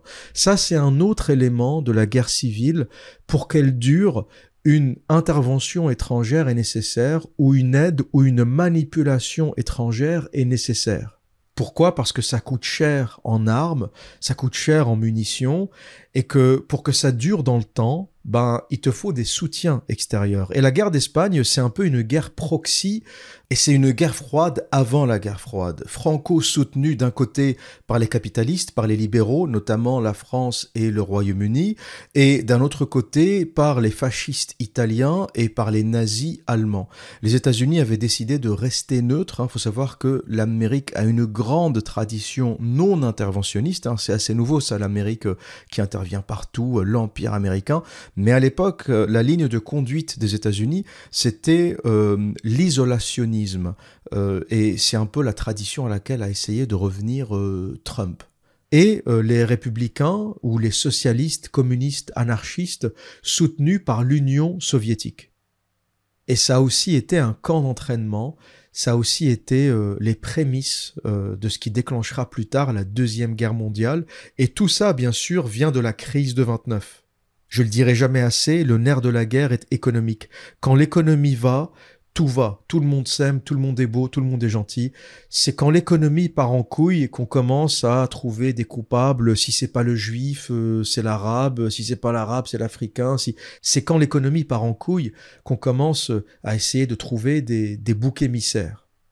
Et le catalyseur de tout ça, guerre d'Espagne et deuxième guerre mondiale, ben c'est la crise de 29. C'est là où tout commence l'Espagne souffre économiquement, et c'est là que les tensions politiques découlant de cette crise économique explosent. La guerre d'Espagne a été marquée par une violence brutale, des atrocités commises des deux côtés, et la personne qui m'a sensibilisé à la guerre d'Espagne pour la première fois, c'était ma prof d'espagnol, qui m'avait une fois euh, raconté une anecdote, euh, parce que son grand-père euh, avait été tué pendant cette guerre civile, et il était boxeur. Et elle m'a expliqué que c'était une guerre une guerre bizarre, mais j'ai envie de dire comme toutes les guerres civiles, parce que son grand-père n'était pas politisé, c'était un sportif, il faisait de la boxe. Et euh, une fois, en sortant de la salle, il a été kidnappé, on ne l'a plus jamais revu. Le seul incident qui s'est passé, ou ce qui s'est passé à la suite de ce kidnapping, c'est qu'on a vu quelqu'un parader avec sa ceinture, sa ceinture de boxeur. Et c'était probablement un règlement de compte euh, qui n'avait rien à voir avec la guerre civile. Il faut savoir que la particularité des guerres civiles, c'est que c'est des guerres tellement sales où tout le monde se fout sur la gueule que beaucoup en profitent pour régler leur compte. C'est-à-dire que dans un contexte normal, deux boxeurs qui se détestent, t'en as un qui est jaloux, qui veut tuer l'autre, dans un contexte de paix, c'est très difficile parce qu'il y aura une enquête, parce que euh, on risque de te dénoncer, de te voir. Si l'enquête aboutit, tu seras condamné, éventuellement condamné à mort si c'est dans un pays euh, où la peine de mort euh, est appliquée, etc. Par contre, dans un contexte de guerre civile, son père habitait dans un quartier franquiste, même si lui n'était pas politisé, il y avait des quartiers ou t'habitais dans le quartier communiste, ou t'habitais dans le quartier euh, franquiste, c'était des, il y avait des zones, voilà, c'était géographiquement très localisé. Donc même si t'es pas politisé mais que t'habites dans une zone euh, franquiste, on va te libeller comme étant franquiste, de droite, monarchiste, traditionnel, etc. Euh, donc son grand-père a été kidnappé et probablement assassiné, mais on a mis ça sur le dos de la guerre civile. Donc euh, tout le monde a dit c'est un communiste qui l'a tué, alors que sa famille sait très bien que c'est un autre boxeur qui l'a tué, c'est un règlement de compte, et le gars a paradé dans la rue euh, après, avec la ceinture de, de son grand-père. Et dans ce climat de guerre civile, tout le monde a tellement peur que tout le monde ferme les yeux et ferme sa gueule. Et pour la suite de cette guerre, en 1939, les nationalistes de Franco ont réussi à vaincre les forces républicaines et à établir un régime autoritaire en Espagne, une dictature qui a duré jusqu'à la mort de Franco en 1975. Et on voit là très bien le rapprochement entre la guerre d'Espagne et la Deuxième Guerre mondiale. La guerre d'Espagne finit en avril 39 et quelques mois après, ben, c'est la Deuxième Guerre mondiale qui commence avec euh, l'invasion euh, allemande euh, en Pologne. Et pour finir, la guerre d'Espagne a eu des conséquences tragiques avec des centaines de milliers de morts, des exilés, et elle a profondément divisé la société espagnole pour des décennies, et c'est un traumatisme qui persiste dans le subconscient collectif espagnol encore aujourd'hui. Et c'est aussi une guerre qui résume très bien les, conditions, les ingrédients nécessaires pour que la chimie de la guerre civile opère. Encore une fois, on a deux factions de taille égale, des communistes et des nationalistes, des communistes et des libéraux, donc une guerre idéologique. On a un soutien extérieur qui fait que l'afflux d'armes permet à cette guerre de durer. Et dernier ingrédient, ben, on a des gens qui sont prêts à se battre. Et ça, c'est un autre élément qui fait que, à mon avis, une guerre civile ne sera pas possible en France, c'est qu'on a changé de génération. Et les gens aujourd'hui n'ont plus envie de se foutre sur la gueule. Si une guerre commence aujourd'hui, que ce soit en France ou en Europe, je vais vous dire une chose. Moi, personnellement, je n'y vais pas. Je n'y vais pas. Et je pense qu'il y a plein de personnes qui partagent mon avis parce qu'on en a marre de mourir pour des gouvernements, parce qu'on sait que ça ne change rien. On a tous perdu un grand-père, un membre de notre famille dans une guerre. Si c'est pas la première, c'est la deuxième. Et ça ne change rien en réalité. C'est toujours les mêmes qui sont au pouvoir, c'est toujours les mêmes qui contrôlent, qui manipulent. Et tu réalises que c'est les petites gens qui meurent pour euh, des, architectes, des manipulateurs qui sont au sommet. Et je pense qu'aujourd'hui, la majorité des jeunes n'iront pas se battre. Même s'ils sont manipulés, tu auras toujours deux, trois débiles qui sont prêts à la castagne. Il y a toujours trois abrutis qui seront prêts à aller se foutre sur la gueule. Mais la majorité des gens aujourd'hui ne veulent pas et ne veulent plus de la guerre. Donc autre chose qui a changé, c'est que à l'époque, c'était très difficile de refuser la consignation. Les gens y allaient. Euh, voilà, tu te bats pour la nation, il y avait une espèce de fierté. Aujourd'hui, je pense que cette fierté a disparu et, et je compte de nombreux Russes et d'Ukrainiens, par exemple, qui se sont sauvés, qui se sont barrés, qui ne veulent pas se battre. Et ils ont raison. Ils ont raison, t'as pas envie de mourir surtout pour un conflit euh, qui est une guerre civile euh, manipulée. Euh, le conflit ukrainien, c'est une guerre civile entre Slaves qui est manipulée par les Américains, par l'OTAN, par chacun discute son bout de gras. Mais est-ce que tu as envie de mourir pour ça? Personnellement, non. Et ma conclusion, c'est que une guerre civile en France n'est pas possible, elle est impossible pour toutes les raisons que j'ai évoquées et que je vais vous énumérer. C'est pour ça que je vous ai dit que mon analyse est rationnelle, elle est objective, elle n'est pas basée sur l'émotion. Lorsqu'on entend les Zemmour, les Oberton dire ça va éclater en guerre civile, non les mecs, non. Euh, arrêtez-vous deux secondes, arrêtez la pleurniche, arrêtez de déverser votre caca tous les soirs sur les plateaux, vous êtes des débiles prenez une demi-heure avec Internet, même pas dix minutes, étudiez la guerre civile espagnole, étudiez la guerre civile américaine, étudiez la guerre civile libanaise, étudiez la guerre civile algérienne, dont je vous parlerai dans un autre podcast, euh, et vous comprendrez ce qui est nécessaire pour que la chimie de la guerre civile opère. Arrêtez de déverser votre diarrhée tous les soirs sur les plateaux télé. Ça suffit. J'en ai marre que le débat, que la parole soit monopolisée par des débiles. Zemmour est un débile, Oberton est un débile.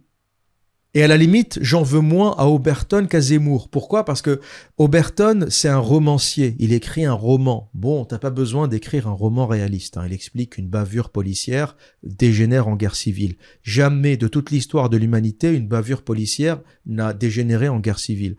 Donc Oberton n'est pas réaliste, mais c'est un romancier. T'as envie d'écrire un truc qui n'est pas réaliste, pourquoi pas? Donc je lui en veux un peu moins. Zemmour, c'est un politicien. Il avait la prétention de devenir président. Donc quand t'es un politicien, politicien, un minimum sérieux. Tu fais attention à ce que tu racontes. Tu parles pas de guerre civile à tort et à travers. Sauf que, je ne le dirai jamais assez, cet individu est une fraude. Pour le dire simplement, c'est un idiot qui a appris deux trois trucs par cœur qu'il récite. Hein. Zemmour, c'est pas quelqu'un d'intelligent, c'est quelqu'un avec une mémoire d'éléphant. C'est-à-dire qu'il a retenu toutes les biographies de De Gaulle qu'il a lues, toutes les biographies de Napoléon, et il les récite sur les plateaux télé. Voilà ce qu'il fait. Et c'est pour ça qu'il n'y a pas d'intelligence dans ce qu'il dit. Il y a de la culture, il y a de l'information historique, mais il n'y a pas d'intelligence. C'est-à-dire que une fois qu'il a craché euh, tout ce qu'il avait appris par cœur, il est incapable de croiser les informations et de se faire sa propre idée. Voilà le zémourisme.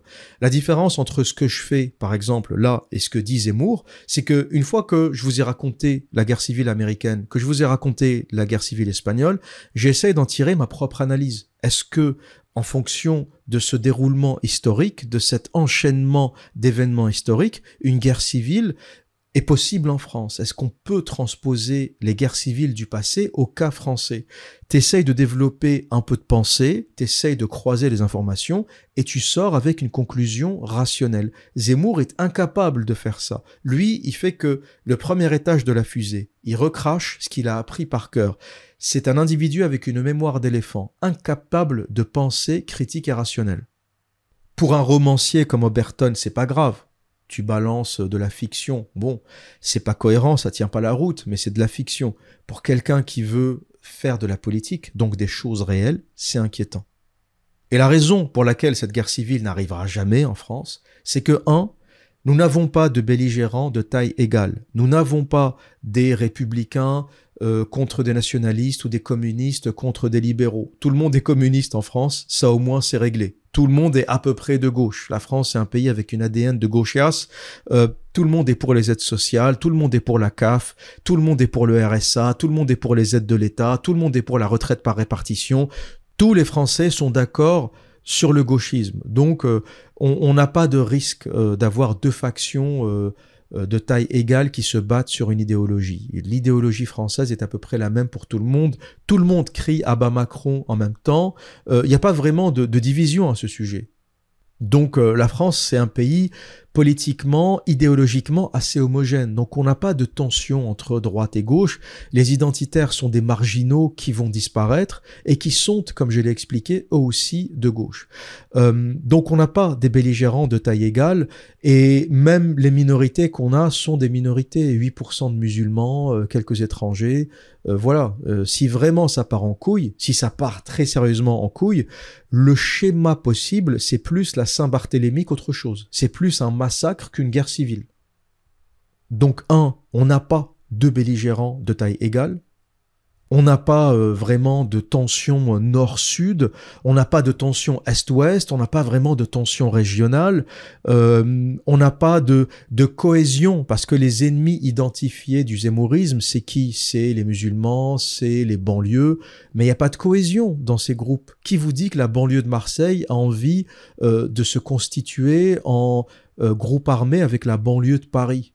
Il n'y a, pas de cohésion. Euh, chacun fait son petit trafic de drogue dans son coin. Euh, ils n'ont pas forcément envie de, monter une armée ensemble.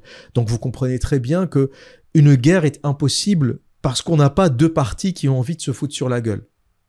Par contre, la seule chose qui était possible à une époque, c'est moins le cas aujourd'hui, c'était le risque indépendantiste. Si tu me dis, est-ce que à une époque en Corse, ça aurait pu péter en guerre civile? Réponse, oui. Est-ce qu'à une époque en Bretagne, ça aurait pu péter en guerre civile? Réponse, oui. Est-ce qu'à une époque, et même encore aujourd'hui, ça peut péter en guerre civile entre la Catalogne et le reste de l'Espagne? Réponse, oui.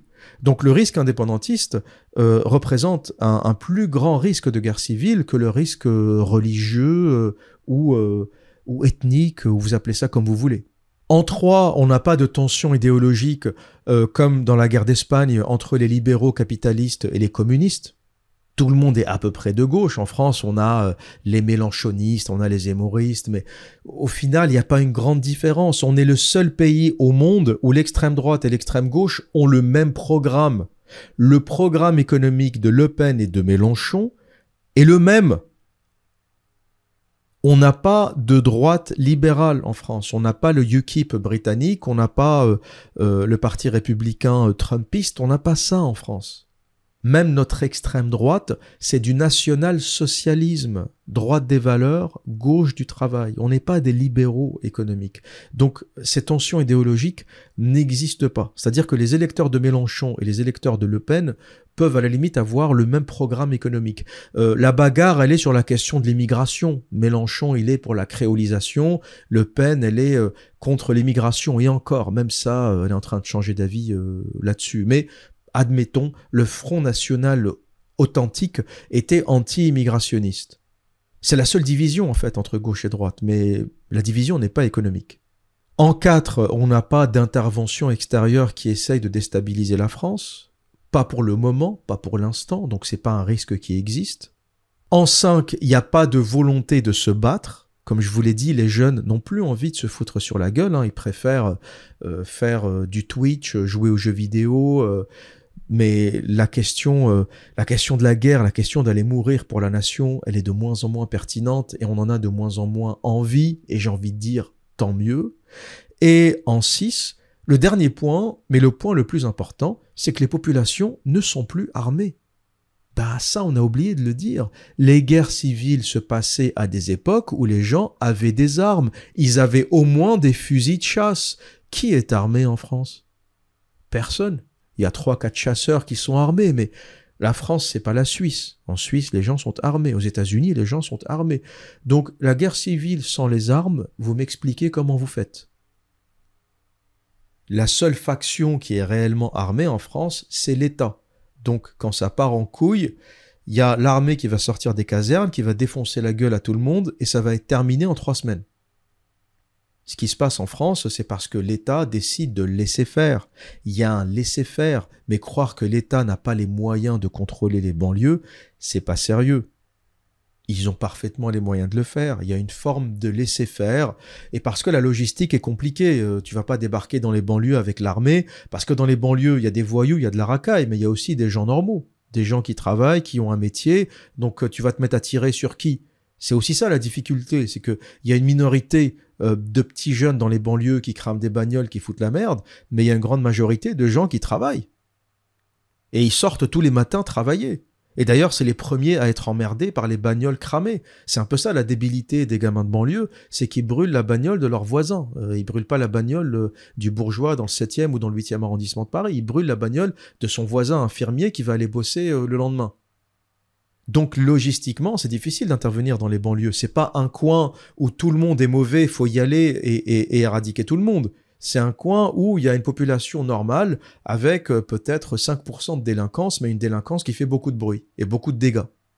Donc aucun des éléments, aucun des éléments de la guerre civile n'est présent en France. Aucun. Et c'est pour ça que, selon moi, elle n'est pas possible. Et le problème des émouriens, des gens comme Oberton, des identitaires, euh, des gens qui parlent constamment de guerre civile, c'est que c'est des gens qui ne maîtrisent pas le nerf de la guerre, qui ne maîtrisent pas l'économie. Toutes les guerres, toutes les guerres, sans exception, ont un déclencheur économique. Toutes les guerres européennes du XXe siècle commencent par un conflit économique. La guerre d'Espagne, la Deuxième Guerre mondiale, trouvent leurs origines dans la crise économique de 1929. Tout se passe bien jusqu'à jusqu'à la crise économique et c'est là qu'on commence à dire c'est à cause des juifs, c'est à cause des musulmans, c'est à cause euh, on trouve toutes les excuses possibles et imaginables pour justifier ça, c'est quand il n'y a plus assez d'argent pour tout le monde que les gens se foutent sur la gueule. Et en France, c'est le jour où on pourra plus payer la CAF et le RSA que les gens vont se foutre sur la gueule. Mais tant que l'État français pourra euh, payer les aides sociales, il se passera jamais rien. Et le monde francophone est un monde du sociétal. On maîtrise mal l'économie. C'est vraiment un monde où euh, on est très sur le social, très sur le sociétal, et on ne veut pas parler d'économie. Et on arrive à faire l'exploit de parler immigration sans parler économie. on parle de grand remplacement sans parler économie. Tout est social, tout est sociétal. Et au final, si tu parles pas économie, t'as rien fait. Tu veux comprendre la guerre civile américaine sans parler économie, sans parler de la révolution industrielle, des moyens de production qui ont fait qu'on n'avait plus besoin de l'esclave, ben t'as rien compris. Si tu veux analyser euh, la guerre civile américaine du point de vue social, sociétal, racial, tu vas sortir avec rien du tout. Parce que c'était pas les blancs contre les noirs, ou les blancs contre les africains, ou les blancs contre les descendants d'Africains. C'était les blancs contre les blancs. Et d'une façon générale, c'est toujours les blancs contre les blancs. Les guerres les plus destructrices, c'est des guerres de blancs. Les révoltes les plus destructrices, c'est des révoltes de blancs. La Révolution française, c'est une révolution de blancs. Les guerres napoléoniennes, la Première Guerre mondiale, la Commune, la Deuxième Guerre mondiale, la guerre civile américaine, la guerre d'Espagne, c'est que des guerres de blancs. Et les guerres de blancs sont très destructrices parce que le blanc est technique. L'Européen est technique. La guerre civile euh, russo-ukrainienne, c'est une guerre de blancs, c'est une guerre entre les Slaves. Et les guerres de blanc sont destructrices parce que le blanc est technique, l'européen est technique. Et donc, lorsqu'il se bat, il se bat avec des moyens extrêmement destructeurs, il se bat avec la bombe H, avec la bombe nucléaire, avec des missiles. Euh, voilà ce qui fait qu'un conflit en Afrique, bon, ça commence à la machette, ça se bagarre pendant 15 jours, puis c'est fini, alors qu'en Europe, euh, c'est des conflits d'une magnitude phénoménale. Parce que, étant technique, on a développé des moyens de guerre, des techniques de guerre extrêmement destructrices.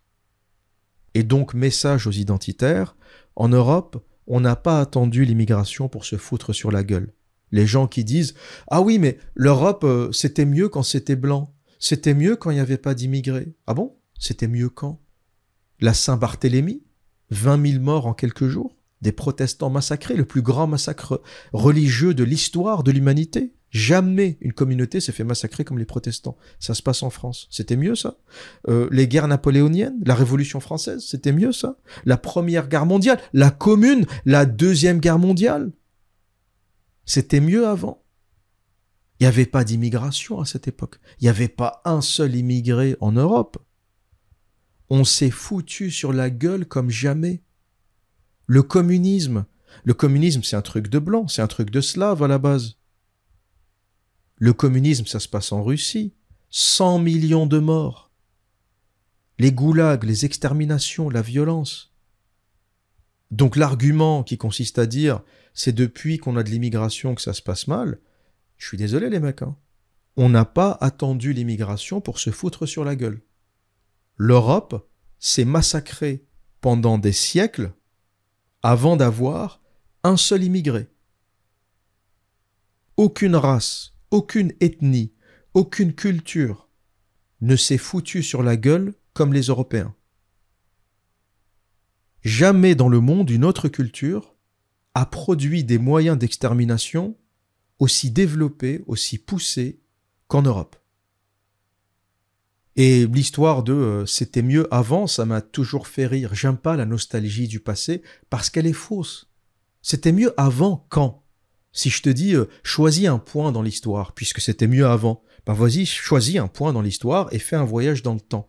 T'aimerais atterrir où? Dans quelle guerre? Dans une armée napoléonienne? En plein milieu de la commune? Sur la place de la Bastille pendant la Révolution française? Première, Deuxième Guerre mondiale? Les tranchées? Où est-ce que t'aurais euh, voulu atterrir? Il y a eu des petites périodes de paix. Alors oui, euh, les 1920, The Roaring euh, Twenties, comme on dit en anglais, euh, euh, les années 20 ronronnantes. Oui, il y avait des chanteurs de jazz partout dans Paris, c'était la fête, on baisait de la meuf. Mais c'était une parenthèse.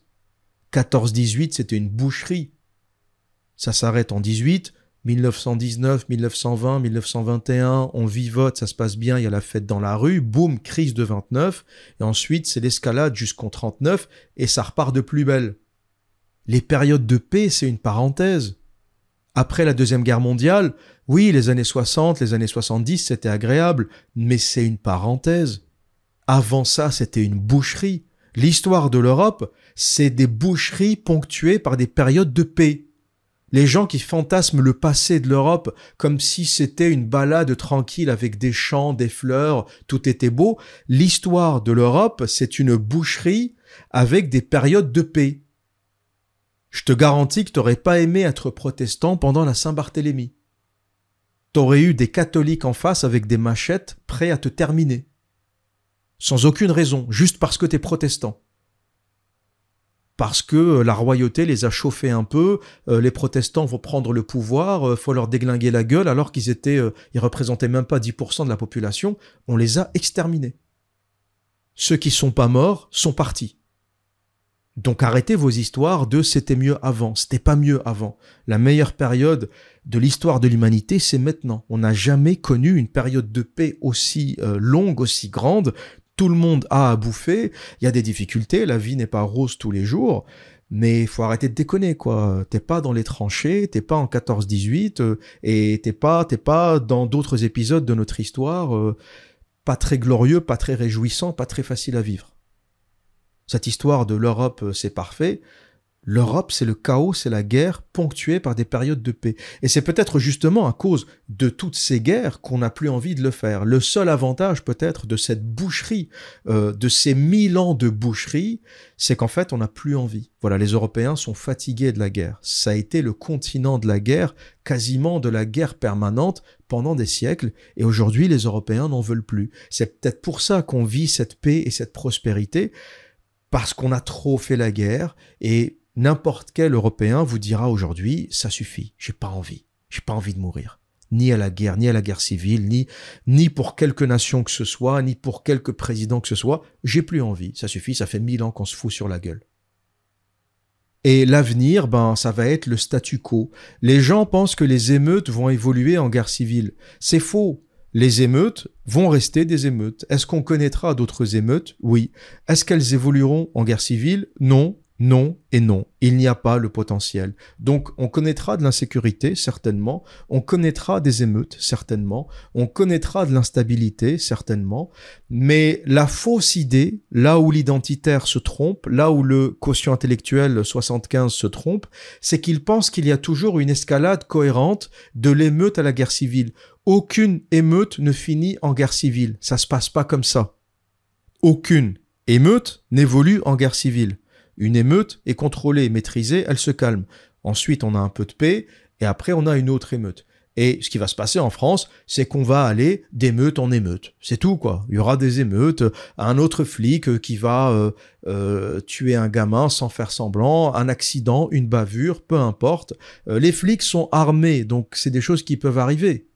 T'as des gamins turbulents qui font des rodéos sur des motos, et à côté, t'as des flics armés qui doivent faire du maintien de l'ordre. Donc euh, oui, de temps en temps, il y a une balle qui va partir. Donc euh, si vous ne voulez pas de drame, faut que les parents tiennent leurs enfants, et ça ira bien. Hein. Euh, surveille tes gamins. faire des rodéos à moto dans la rue, c'est pas normal. Conduire des voitures sans permis, c'est pas normal conduire sur des voies de bus, c'est pas normal. Donc tiens tes gamins et ça se passera bien. Si tu le fais pas, il va se prendre une balle dans la tête. Et après tu vas chialer, tu vas imprimer des t-shirts euh, je suis mon cul sur la commode. Tiens ton gamin et ça se passera bien. Éduque-le, fais-lui faire des maths, de la physique, de l'anglais, et ça se passera très bien pour lui. Il deviendra codeur sur Python, il sortira de la misère, c'est le meilleur euh, avenir que tu puisses lui offrir. Voilà donc ce que j'avais à dire au sujet de la guerre civile et je pense que je préparerai un troisième épisode pour vous parler plus spécifiquement de la question de la guerre civile algérienne et je vais commencer par la question des banlieues, de l'islamisation pour conclure avec cette guerre civile très très très spéciale.